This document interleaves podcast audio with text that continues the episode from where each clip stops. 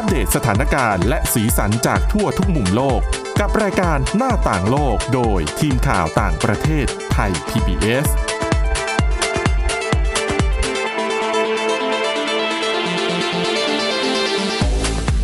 สวัสดีครับ ต้อนรับคุณผู้ฟังสู่รายการหน้าต่างโลกกับทีมข่าวต่างประเทศไทย PBS นะครับ วันนี้อยู่กับคุณกรีนจิรวัตรมาสุขผมก้าวพงศธรสุขพงศ์ครับ ครับผม สวัสดีครับ มีหลากหลายเรื่องราวนำมาเล่าให้ ฟังเช่นเคยนะครับ มีทั้งเรื่องของการเปิดเผยเอ่อข้อมูลนะคุณกรีนเป็นการเปิดเผยครั้งใหญ่ที่ชื่อว่า Pandora Papers อืมนะครับน่าสนใจคือมากคล้ายๆกับ Panama Papers เมื่อปี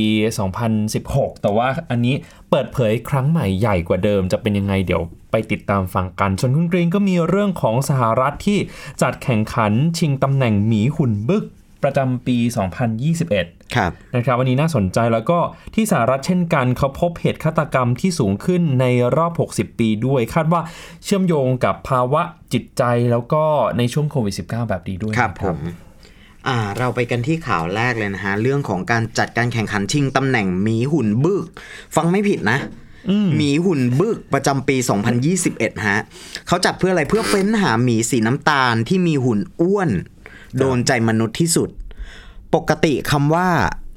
หมีหุคำว่าหุ่นบึกเนี่ยเราก็จะนึกถึงคน คนที่แบบออกกำลังกายเยอะ ๆ อย่างเงี้ยใช่ไหมเพราะว่า มันเป็นภาพจำไปแล้วแหละว่าคำว่าหุ่นบึกอะไรอย่างเงี้ยหรือว่าหุ่นหมีอะไรอย่างเงี้ยใช่นี่คือคำนี่คือหมีหุ่นบึกนะฮะคือเมื่อกี้ก่อนเข้ารายการก็ยังถามคุณกรีนอยู่เลยนะหมีหุ่นบึกนี่คือหมีจริง ๆ ใช่ไหมเขาตั้งคำถามเนี่ยอย่างอย่างในเนื้อหาเนี่ยเขาก็ยังตั้งคำถามว่าคุณเป็นสายหมีหรือเปล่า ถ้าเป็นสายหมีเนี่ยเราก็นึกถึงคนไงครับถ้าใช่งานประกวดในครั้งนี้เนี่ยอาจจะโดนใจคุณไม่น้อยฮะเพราะว่าอุทยานแห่งชาติคัตไมล์ในรัฐอลาสกาเนี่ยได้จัดกิจกรรมประกวดสัปดาห์หมีหุ่นบึกประจำปี 2021โดยคุณคุณผู้อ่านหมายถึงคนเนี่ยนะ สามารถเข้าไปร่วมชมน้องหมีจริง ๆ ขณะกินแซลมอนในแม่น้ำบลูส์ฮะ แล้วก็ร่วมโบสถ์หมีที่มีหุ่นโดนใจคุณที่สุด ในสัปดาห์หมีอ้วน สัปดาห์หมีอ้วนเนี่ยถูกจัดขึ้นในอุทยานแห่งชาติคัตไมล์ในรัฐอลาสกาครับ ทุกๆวันที่ 29 กันยายนถึงวันที่ 5 ตุลาคมของทุกปี ตอนนี้ก็ยังสามารถเข้าไปดูได้นะ คือมันก็ยังมีเปิดอยู่ โดยทางอุทยานจะเปิดให้ประชาชนสามารถเข้าไปโหวตหมีสีน้ำตาลที่กำลังออกมากินปลาแซลมอนบริเวณแม่น้ำบลูค์คาดว่าภาพหมีกินแซลมอนเนี่ยหลายๆ คนจะเห็นอยู่แล้วแหละตามครับโซเชียลเน็ตเวิร์กต่างๆ นะฮะ อ่า เขาบอกว่าภาพหมีพวกนี้จะถูกถ่ายทอดสดออกไปโดยโดยกล้องเพื่อให้มีผู้คนเนี่ยได้เห็นชมหน้าของน้องหมีแต่ละตัว พร้อมกับลงคะแนนโหวตให้แก่น้องหมีที่มีหุ่นบึก หุ่นบึกบึนนะฮะโดนใจคุณผู้ชม ผู้ชมน้องหมีผ่านกล้องถ่ายทอดสดเนี่ยจะสามารถลงคะแนนจากเกณฑ์อะไรก็ได้ฮะครับตั้งขึ้นมาเองไม่ว่าจะเป็นความซื่อบื้อความเย่อหยิ่งหรือว่าเสน่ห์อันเร่าร้อนนะฮะของหมี โดยจะมีปุ่มให้คุณสามารถกดลงคะแนนโหวตให้น้องหมีได้ฮะ โดยน้องหมีที่ได้รับคะแนนโหวตมากที่สุดในแต่ละวันเนี่ย จะสามารถเอาชนะน้องหมีตัวอื่น ๆ ได้ในแต่ละสายของตัวเองฮะอืมเพื่อเข้ารอบต่อไปในการชิงตำแหน่งหมีหุ่นบึกประจำปี 2021 ซึ่งมันก็จะประกาศผลในวันถัดๆมาฮะ การประกวดสัปดาห์หมีอ้วนประจำปีเนี่ยถูกจัดขึ้นครั้งแรกเมื่อปี 2014 แต่ก็ตอนนั้นเนี่ยไม่ได้รับความนิยมมากนัก อย่างเช่นในปี 2019 เนี่ยที่มีคนเข้าร่วมโหวตน้องหมีเพียงแค่ 200,000โหวตเท่านั้นเอง ครับสองแสนโหวตนี่คิดว่าน้อยนะ แต่ก่อนที่มันจะพุ่งสูงขึ้นเป็น 6 0แสนโหวตในปี 2020 เมื่อปีที่แล้วครับ แล้วก็ เขาบอกว่าทำไมถึงจะต้องแข่งกันช่วงนี้ โดยตามปกติแล้วเนี่ยน้องหมีจะมีฤดูกาลจำศีลในช่วงหน้าหนาวอันแสนยาวนานฮะ น้องๆเลยต้องออกมากินปลาแซลมอนเพื่อ เพื่อกักตุนพลังงานครับ รวมถึงอาหารอื่น ๆ ด้วยนะฮะไม่ว่าจะเป็นปลาผลเบอร์รี่ สัตว์เลี้ยงลูกด้วยนมขนาดเล็ก แล้วก็พืชพันธุ์ต่างๆวันละประมาณ 40 กิโลด้วยกัน เพื่อให้ตัวเองเนี่ยมีชีวิตรอดอยู่ได้ในระยะเวลาที่จำศีลใน เขาเรียกว่าอะไรมันหลายเดือนมากอะ่ะ เนื่องจากร่างกายของหมีเนี่ยจะสูญเสียไขมันไปมากกว่า1ใน3ขณะจำศีลซึ่งกินเวลา6เดือนครับ6เดือนนะฮะที่ใช้จำศีลการจัดกิจกรรมประกวดหมีหุ่นบึกเนี่ยเป็นการรณรงค์ให้ประชาชนเห็นคุณค่า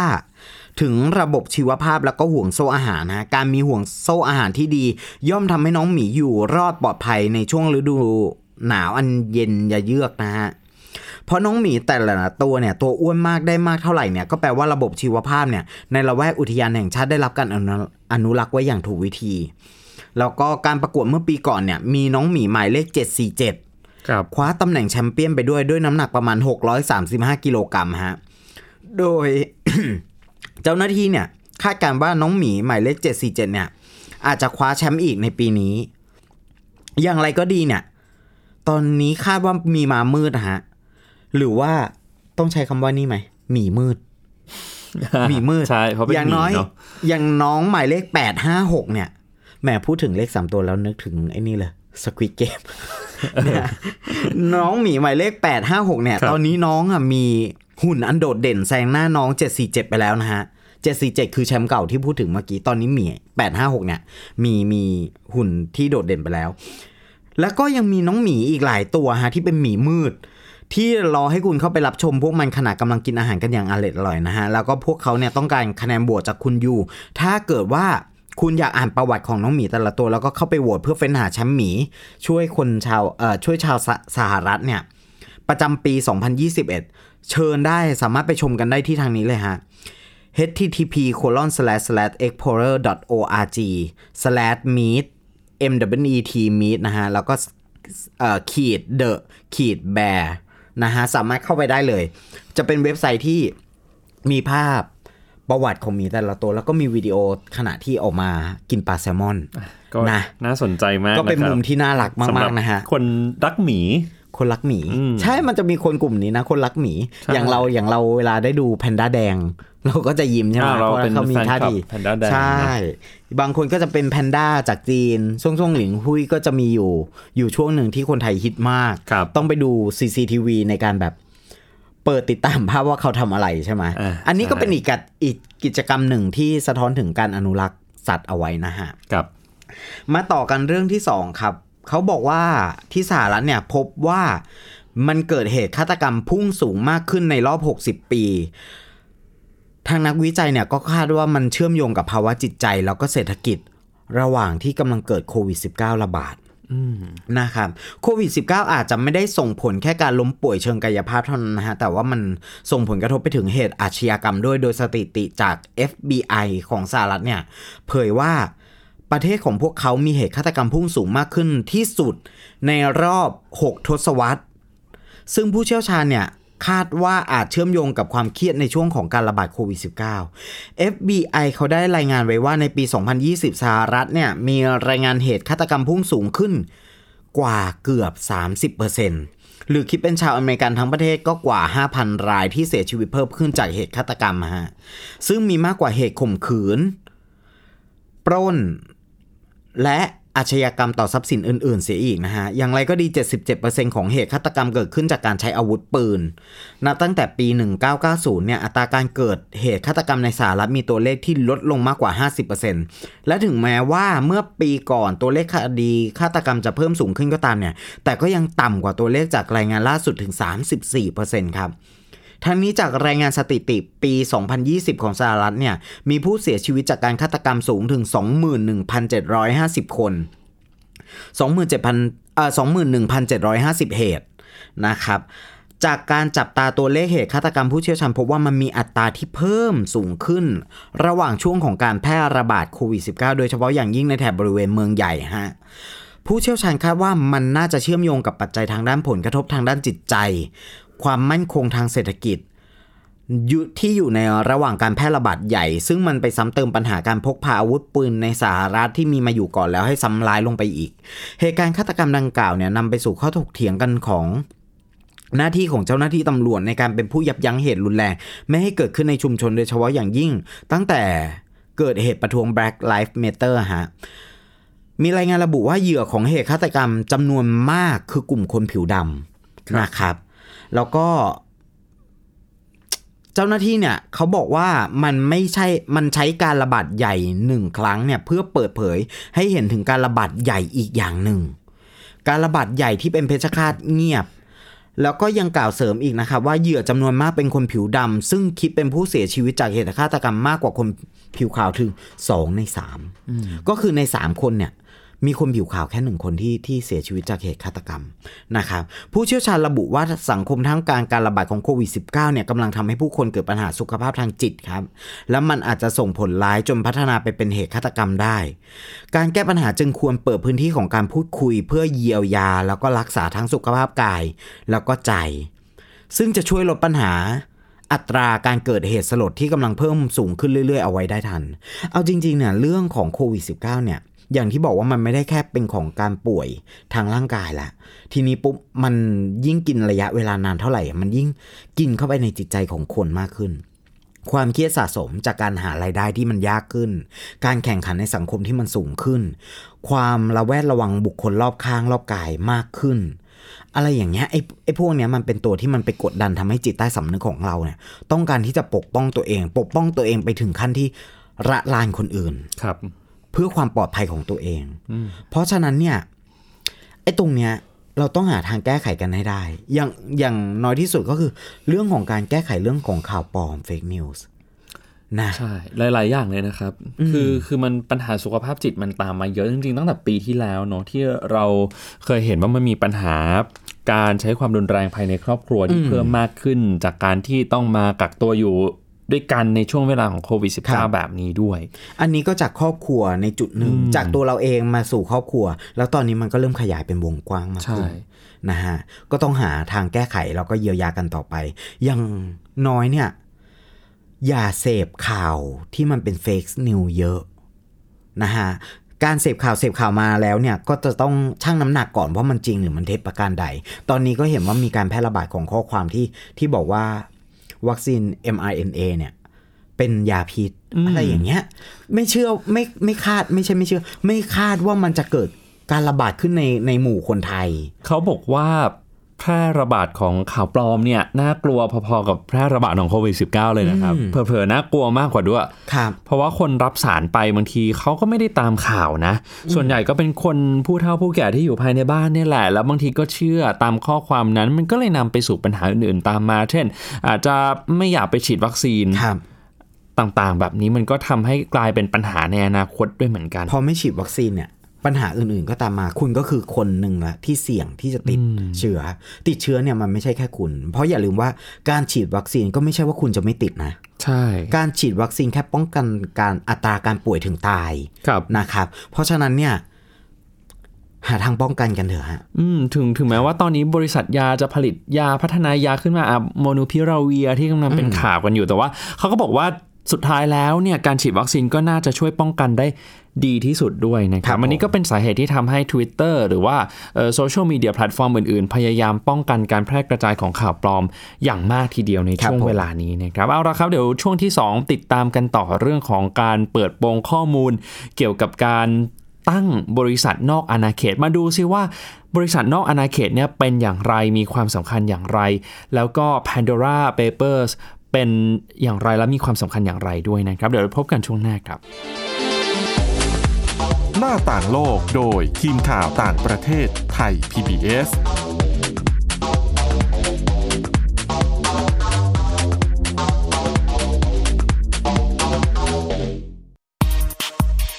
เพราะวิทยาศาสตร์อยู่รอบตัวเรา มีเรื่องราวให้ค้นหาอีกมากมาย เทคโนโลยีใหม่ ๆ เกิดขึ้นรวดเร็ว ทำให้เราต้องก้าวตามให้ทัน อัปเดตเรื่องราวทางวิทยาศาสตร์ เทคโนโลยี และนวัตกรรมที่จะทำให้คุณทันโลก กับรายการ s c i e n t e c h ทุกวันจันทร์ถึงวันศุกร์ทางไทย PBS Radio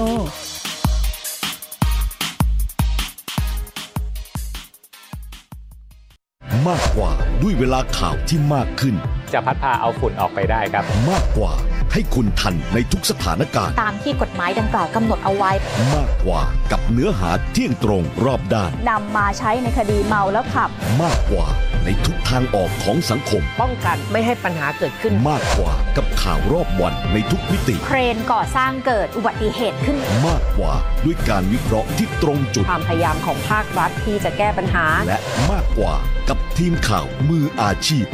ข่าวไทย PBS ให้คุณได้มากกว่า หน้าต่างโลกโดยทีมข่าวต่างประเทศไทย PBS กลับมาสู่ช่วงที่ 2 ของหน้าต่างโลกกันนะครับ คุณผู้ฟังอย่างที่เกริ่นเอาไว้เมื่อสักครู่ว่าช่วงนี้จะชวนคุยกันเรื่องของการเปิดโปงข้อมูล เกี่ยวกับการจัดตั้งบริษัทนอกอาณาเขต หรือว่า offshore company ของบรรดาผู้นำทั้งอดีตและในปัจจุบัน คนดังมหาเศรษฐีนักธุรกิจรายใหญ่จำนวนมากทีเดียวนะครับเขาเปิดโปงในนามของ Pandora Paper ซึ่งถ้า ใครที่ติดตามข่าวต่างประเทศอยู่เนี่ยก็อาจจะคุ้นเคยกันดีนะครับ ก่อนหน้านี้ก็จะมี Panama Papers มี Paradise Paper นะครับ ยังไม่รวม FinCEN File ที่ถูกเปิดเผยมาเมื่อปีที่แล้วด้วยนะครับ มาดูกันดีกว่าว่า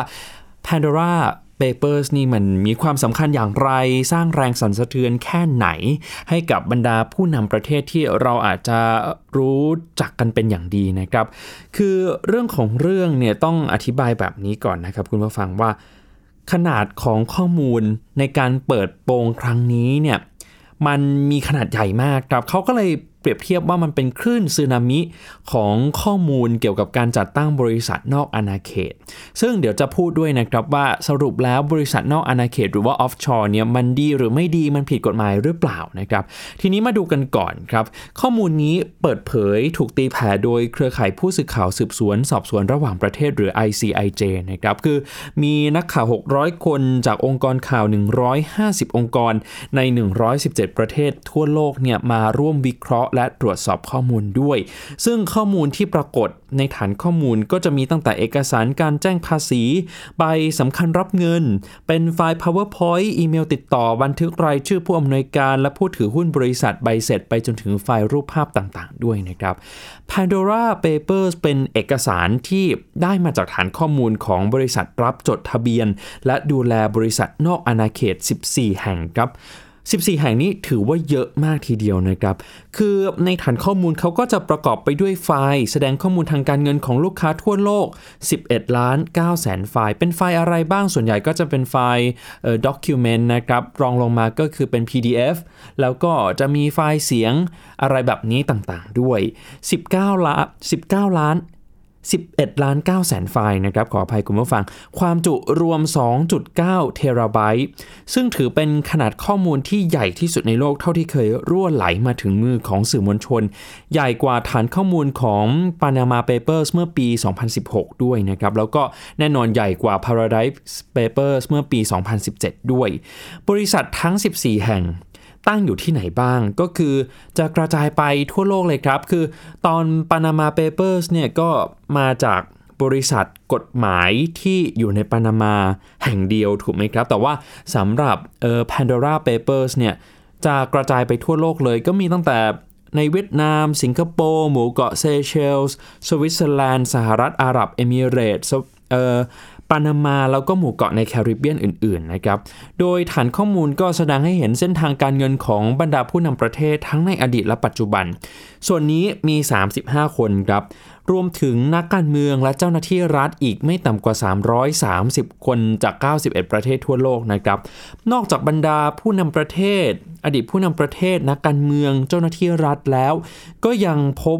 ว่ามีนักแสดง นักร้องผู้กำกับภาพยนตร์นักกีฬาซูเปอร์โมเดลนักธุรกิจขนาดใหญ่ ซึ่งในจำนวนนี้ก็มีตระกูลเศรษฐีของไทยอย่างน้อย 6 ตระกูลรวมอยู่ด้วยนะครับ ก็เป็นตระกูลที่เรารู้จักกันดี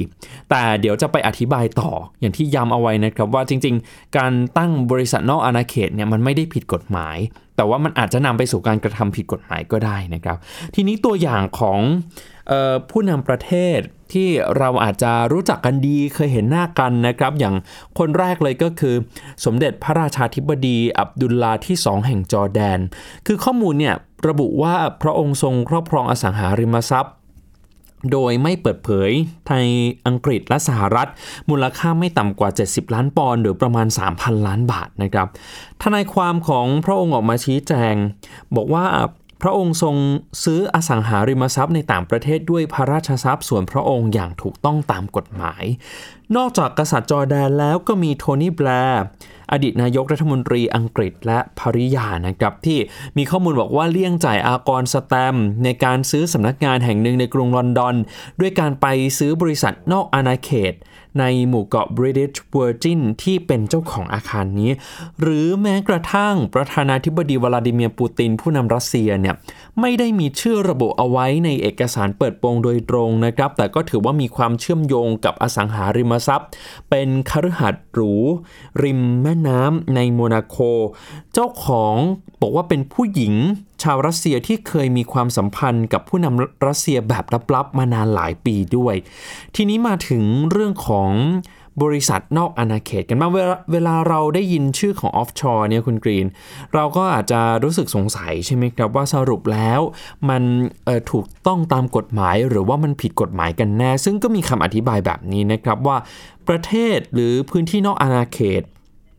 มันไม่ได้เป็นเรื่องที่ผิดกฎหมายนะครับในการไปจัดตั้งบริษัทขึ้นมา คือเป็นจุดที่มีกฎหมาย คุ้มครองบริษัท นิติบุคคล หรือชาวต่างชาติที่ไปจดทะเบียนในพื้นที่นั้น แล้วก็อาจจะเก็บภาษี เงินได้นิติบุคคลในอัตราต่ำหรืออาจจะไม่เก็บภาษีเลย ไม่ได้เป็นเรื่องที่ผิดกฎหมาย สามารถทำได้นะครับ แต่การเป็นเจ้าของบริษัทนอกอาณาเขตที่มันไม่ใช่การกระทำผิดกฎหมายเนี่ย และมีกฎหมายในการคุ้มครองปกปิดความลับของตัวเจ้าของเนี่ยมันก็อาจจะนำไปสู่การทุจริต การเลี่ยงภาษีการฟอกเงินได้ ซึ่งมันเป็นเส้นบางๆด้วย เรื่องนี้ก็มีการตั้งคำถามถึงความถูกต้องเรื่องของจริยธรรมเหมือนกันนะครับว่า เอ๊ะมันมันมันขัดต่อจริยธรรมมากน้อยขนาดไหน ซึ่งการใช้บริการบริษัท ในลักษณะนี้มันก็ได้รับความนิยมอย่างมากในกลุ่มนักธุรกิจใหญ่ ๆ เพื่อความปลอดภัยจากอาชญากรรม ความไร้เสถียรภาพของรัฐบาลในบางประเทศนะครับแล้วก็เป็นการแก้ปัญหาการใช้เเป็นการแก้ปัญหาในเรื่องของการทำธุรกรรมทางการเงินแบบข้ามพรมแดนทำให้มันคล่องตัวได้ง่ายขึ้นด้วย ซึ่งเมื่อ 2 วันก่อนเนี่ยทางทีมข่าวไทย PBS พูดคุยกับคุณปรางทิพย์ดาวเรืองผู้สื่อข่าว เครือข่ายของ ICIJ ประจำประเทศไทยนะครับ คือคุณปรางทิพย์ก็วิเคราะห์ความเป็นไปได้ในการแก้ปัญหา การใช้บริษัทนอกอาณาเขตในทางไม่ชอบ หรือว่าในทางผิดกฎหมายเนี่ยมันยังเป็นการแก้ปัญหาที่ทำได้ยากอยู่นะครับ คือผู้ถือครองบริษัทนอกอาณาเขตเนี่ยโอเค กฎหมายของแต่ละประเทศมันเข้าไปควบคุมไม่ได้อยู่แล้ว อันนี้ก็คือความลำบากอันดับแรกเลย แล้วก็ ตัวรัฐบาลของแต่ละรัฐเนี่ยอาจจะต้องมันจับมือกันแล้วก็นั่งคุยกัน เพื่อหาทางแก้ไขอย่างเป็นรูปธรรมมากขึ้น ซึ่งคุณปรังทิพย์ก็ชี้ให้ดูความสำคัญของเจ้าบริษัทนอกอาณาเขตแบบนี้นะครับว่า คือเวลาเราพูดถึงทุนนิยมเนี่ยเราก็อาจจะนึกถึงเรื่องอื่นๆ แต่ว่าบริษัทนอกอาณาเขตอาจจะไม่ได้เป็นประเด็นที่อยู่ในความสนใจมากมายนัก ซึ่งในความเป็นจริงแล้วบริษัทนอกอาณาเขต มันเป็นจิ๊กซอสำคัญ เวลาพูดถึงทุนนิยม แล้วออพอพูดถึงบริษัทนอกอาณาเขตเนี่ยมันเป็นตัวปฏิประต่อชิ้นชิ้นสำคัญเลยครับที่ทำให้เราเห็นถึงความพยายามในการเอ่อ รักษาความมั่งคั่งของตัวเองเอาไว้นะครับ ซึ่งเรื่องนี้เนี่ยการเปิดโปงของ ICAJ เวลา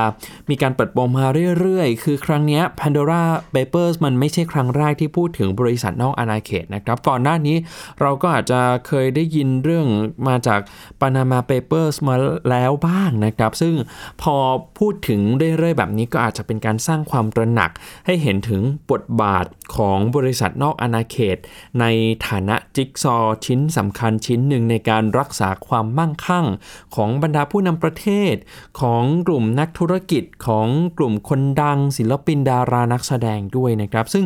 มีตัวอย่างอย่างของอดีตนายกรัฐมนตรีอังกฤษโทนี่แบร์เนี่ยเขาก็ไม่ได้พบว่ามันมีความผิดปกติเป็นการ การกระทำที่ผิดกฎหมายนะครับ เพียงแต่ว่าอาจจะอาศัยช่องทางนี้ ในการเลี่ยงการจ่ายอากรสแตมในปริมาณที่มากก็ได้ อันนี้ก็เป็นอีกหนึ่งวิธีในการ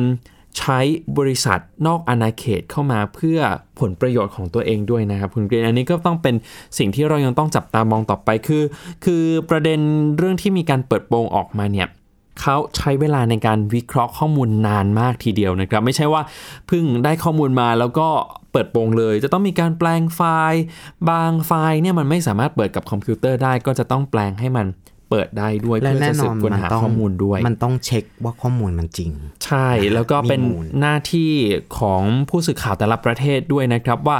อะจะมีนักธุรกิจกลุ่มทุนของประเทศตัวเองเนี่ยเข้าไปเกี่ยวข้องหรือเปล่า คือทาง ICIJ เครือข่ายไม่ได้มาดั้งทำให้หมด แต่ว่าผู้สื่อข่าวที่เอยู่ในประเทศนั้นๆ จะต้องและอยู่ในเครือข่ายของ ICIJ จะต้องเข้ามาตรวจสอบเองอย่างของเราเนี่ยก็มีสำนักข่าวอิสรานะครับ แล้วก็คุณปังทิพย์เองก็เป็นหนึ่งในสมาชิกของ ICIJ ที่คอยตรวจสอบด้วยเหมือนกัน ข้อมูลเกี่ยวกับมหาเศรษฐีไทยก็มาจากสำนักข่าวอิสราเหมือนกันนะครับ คุณผู้ฟังถ้าสนใจหรือว่าอยากจะไปดูรายละเอียดเพิ่มเติมก็เข้าไปดูใน Google ได้เลยเซิร์ชจาก สำนักข่าวอิสราเนี่ยก็จะมีระบุหมดนะครับ แต่ผมย้ำในที่นี้อีกทีว่า การตั้งบริษัทนอกอาณาเขตหรือว่า offshore company ไม่ใช่เรื่องผิดกฎหมาย เป็นเรื่องที่สามารถทำได้ นักธุรกิจส่วนใหญ่เขาก็ทำกันนะครับ เพียงแต่ว่า การกระทำแบบนี้มันไม่ใช่มีแต่นักธุรกิจเท่านั้น มันยังมีกลุ่มอาชญากร มีกลุ่มนักค้ายาเสพติด หรือว่าคนที่ทำในทางมิชอบเนี่ยอาจจะอาศัยช่องทางในการตั้งบริษัทนอกอาณาเขตขึ้นมา เพื่อผลประโยชน์ของตัวเอง ในอนาคตแล้วก็มีผลกระทบต่อด้านความมั่นคงด้วย อันนี้ก็เป็นอีกเรื่องหนึ่งที่น่าสนใจเหมือนกันนะครับ มันก็เป็น คล้ายๆเหรียญสองด้านที่จะต้องพิจารณาอย่างดีเหมือนกัน เอาละครับคุณผู้ฟังถ้าสนใจติดตามประเด็นย้อนหลังเนี่ยกลับไปติดตามฟังได้ในพอดแคสต์นะครับ แล้วก็มีใน Spotify search ชื่อรายการหน้าต่างโลก แล้วก็เลือกประเด็นที่สนใจได้เลยนะครับ วันนี้หมดเวลาแล้วคุณกรีนจิรวัตรมาสุขผมก้าวพงศธรสุขพงศ์ลาไปก่อนนะครับ สวัสดีครับ สวัสดีครับ Thai PBS podcast. View the world via the voice.